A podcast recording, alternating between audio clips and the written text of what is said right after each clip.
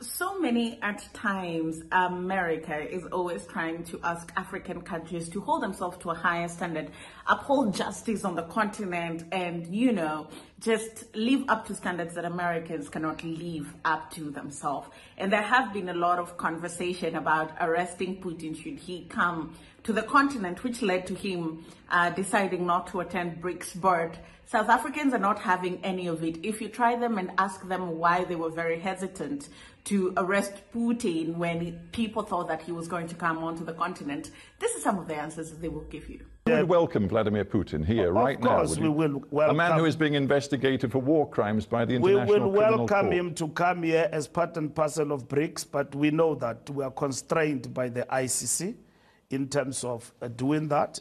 Putin is a head of state. Do you think that uh, a head of state can just be arrested anywhere? How many crimes have your country committed in Iraq?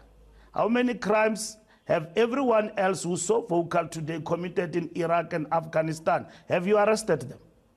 Hello there, how are you doing? Welcome to another episode of our conversations. My name is Ondiro Oganga. I'm a business journalist by profession and a digital content creator. I love coming on here talking to you guys about Black people, Africa, our empowerment, and how we can rise up and take our rightful place at the global stage.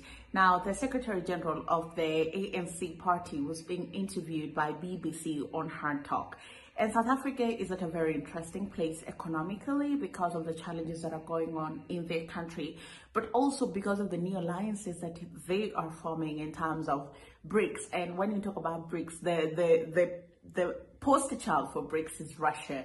Now, South Africa and Russia have been known to have long-standing relationships, good relationships that date way, way, way, way back. But because of the Russian invasion of Ukraine, the global West perception of Russia has changed. Not that they were ever fans of, of, of Russia before, but because of the war that is currently going on um, between the two countries, it's almost like the global West is trying to amass itself allies against Russia and it's been also looking towards Africa to see if they can find African countries that they can, you know, scare away from having any form of diplomatic or bilateral relations with Russia. And to be honest, to a large extent, it's working. It really is working because um, you look at Russia is is one country powerful, but it's one, and the global west. There's several countries that are far more powerful and speak in one accord. So African countries are being very careful with who they're choosing to piss off in this fight. And if you look at the Russia Africa summit that is currently, um, that was being held rather by the time this video will be aired, you'll realize that out of the many, over 43 heads of states that attended it last year, this year only about 17 heads of state went for the summit. And that should tell you a lot about the lobbying that the West has done and the fear mongering and the consequences that African countries will have to endure should they choose to go ahead and pursue relationships with Russia, but not South Africa. They couldn't be bothered and they couldn't be faced. You know, um, there were allegations that South Africa sent weapons to Russia and Naledi, who's the foreign affairs minister, came out and you know, denounced that statement and said nothing of that sort happened. It's also being rumored that um, the American um, ambassador apologized for those remarks in South Africa, though it, the apology is not public.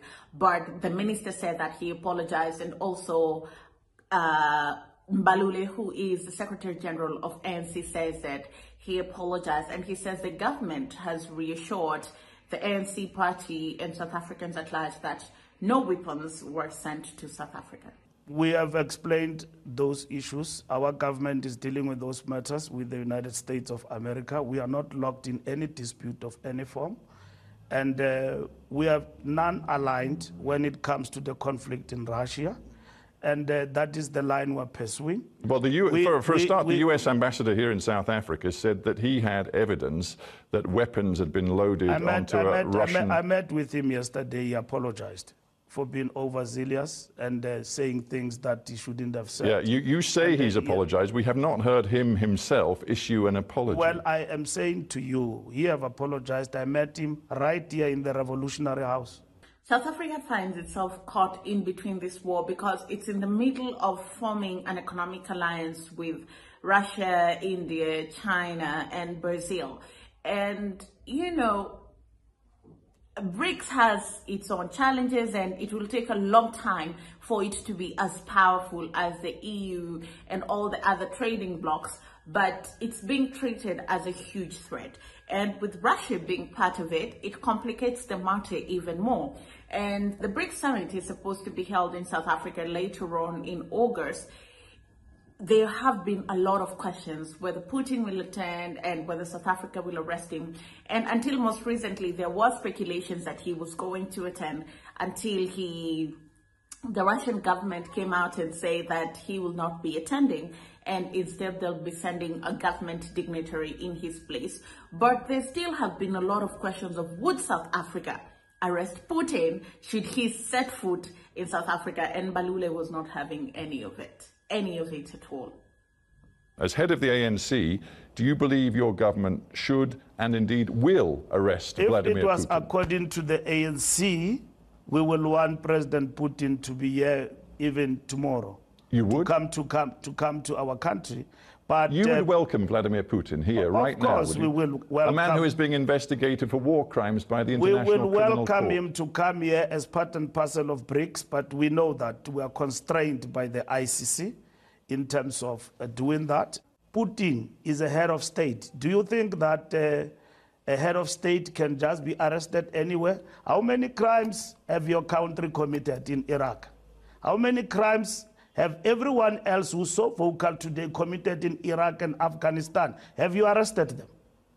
You, you know, you know the impact that You're this making a yours... lot of noise about Putin instead of working for peace between Ukraine and Russia, and you fail to resolve the war. Where are the weapons of mass destruction? Tony Blair went to Iraq and claimed that they are weapons of mass destruction. Did you see anybody standing against that in the United Kingdom and Britain? More than uh, millions of people have died in Iraq and yeah. Afghanistan, and there are no weapons of mass destruction. We know what the war is about. Mr. Secretary General. Between Russia and Ukraine, we want peace. That's what is important, so that the world can thrive. And organs and institutions of the world that institute world peace must not be conspicuous by their silence in deciding right. decisively well, the challenges of South Africa are not new. They're currently going through an economic an economic battering. The economy is not doing really well. The currency is not doing well. Inflation is high. The cost of electricity is also like really high and there isn't stable supply of power.